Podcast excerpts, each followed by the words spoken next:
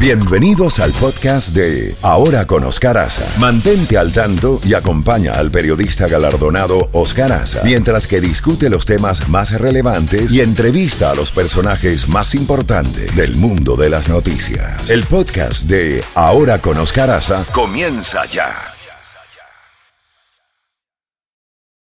This episode is brought to you by Visit Williamsburg. In Williamsburg, Virginia, there's never too much of a good thing. Whether you're a foodie, a golfer, a history buff, a shopaholic, an outdoor enthusiast, or a thrill seeker, you'll find what you came for here and more. So ask yourself, what is it you want? Discover Williamsburg and plan your trip at visitwilliamsburg.com. La Z Mañana. Una mañana diferente. Ahora con Oscar Aza. Disfrútala en Z92. 8 y 32 minutos y ya tenemos en la línea telefónica al doctor Frank Muller Carger, profesor de la Universidad del Sur de la Florida del Colegio de Ciencias Marinas desde San Petersburg, aquí en la Florida. Eh, doctor eh, Muller Carger, Muller Carger, gracias por eh, acompañarnos en la mañana de hoy, por tomar nuestra llamada. Hemos estado viendo una cantidad de incendios, una cantidad de informaciones sobre el calentamiento de las aguas en los océanos, del calentamiento global pero hoy vimos precisamente una información que nos llamó poderosamente la atención y es que el calentamiento en el caso del Océano Atlántico, de las aguas del Océano Atlántico, está eh, haciendo colapsar la posibilidad de que colapse las corrientes marinas. ¿Qué quiere decir eso, profesor? Y gracias por, por tomar nuestra llamada. Gracias por invitarme, Oscar. Este es un estudio que fue publicado ayer en una revista que se llama Nature, que es muy prestigiosa, por dos eh, hermanos, una señora Susan uh, y Peter Dietleven, son hermanos que trabajan en Dinamarca, la Universidad de Copenhagen. Ellos tomaron una serie de mediciones que de la temperatura del mar en el Atlántico Norte, más o menos a mitad de distancia entre Estados Unidos y y justo al sur de Groenlandia, en un sitio donde normalmente cada año se forman lo que llamamos aguas profundas del Atlántico, porque el invierno es tan frío y las aguas que suben hacia esa zona por la corriente del Golfo son salinas, se enfrían y, se sumergen. Esas aguas eh, son parte de una de, una uh, una banda, digamos, de corriente que va desde el Atlántico Sur hasta el norte, se hunden las aguas y esas aguas fluyen hacia el sur a, lo largo del, fondo del Atlántico.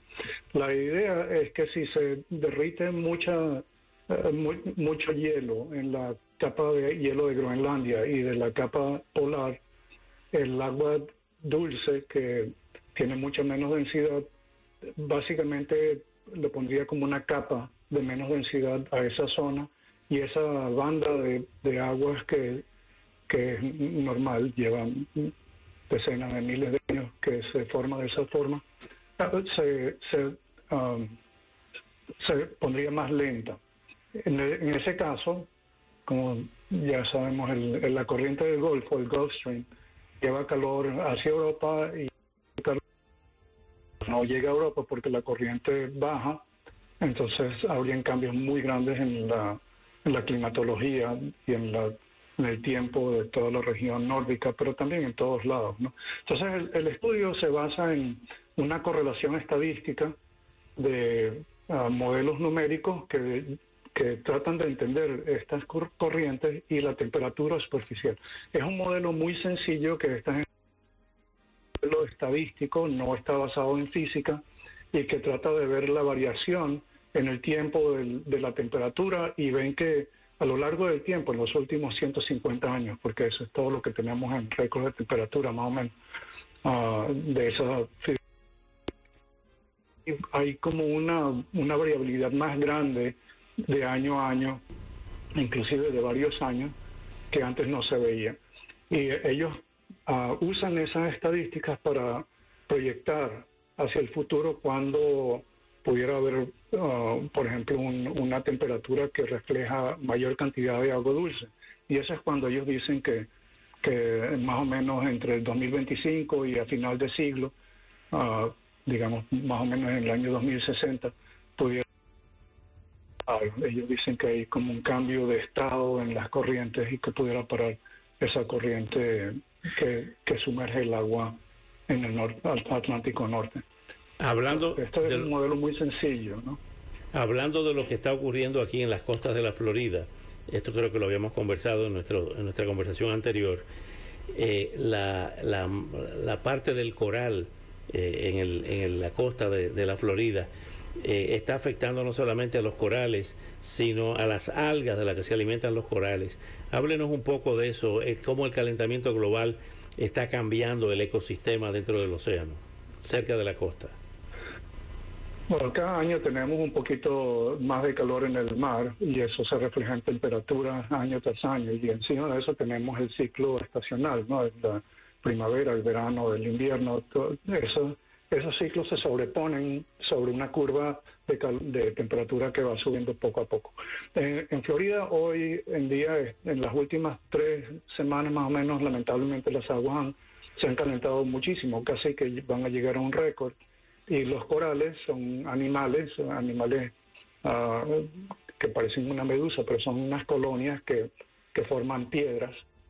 Dentro de ese coral vive una pequeña planta, un, un alga, que, entre el animal y el alga hay como una simbiosis. El alga produce comida, el animal le da, le da nutrientes al alga. E, esas algas, cuando la temperatura del agua sube demasiado, generalmente más de 30 grados centígrados, y sobre todo por varios días a semanas, uh, el coral se estresa y las algas las bota de su cuerpo. Eso debilita el animal al punto de que uh, si eso sigue puede morir, ¿no? Y el problema es que entonces se pueden morir eh, muchos corales en la zona de Florida. Ya, ya los corales en Florida están bastante debilitados.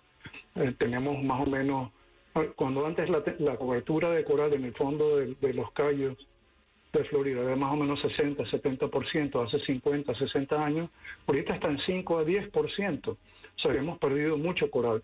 Entonces, el, lo que se, se teme es que se pierda aún más y eso es un ecosistema del que mucha gente depende. ¿no? Así es, doctor Frank Muller Karger, como siempre, muy agradecido por tomar nuestra llamada y hasta una próxima oportunidad. Muchas gracias.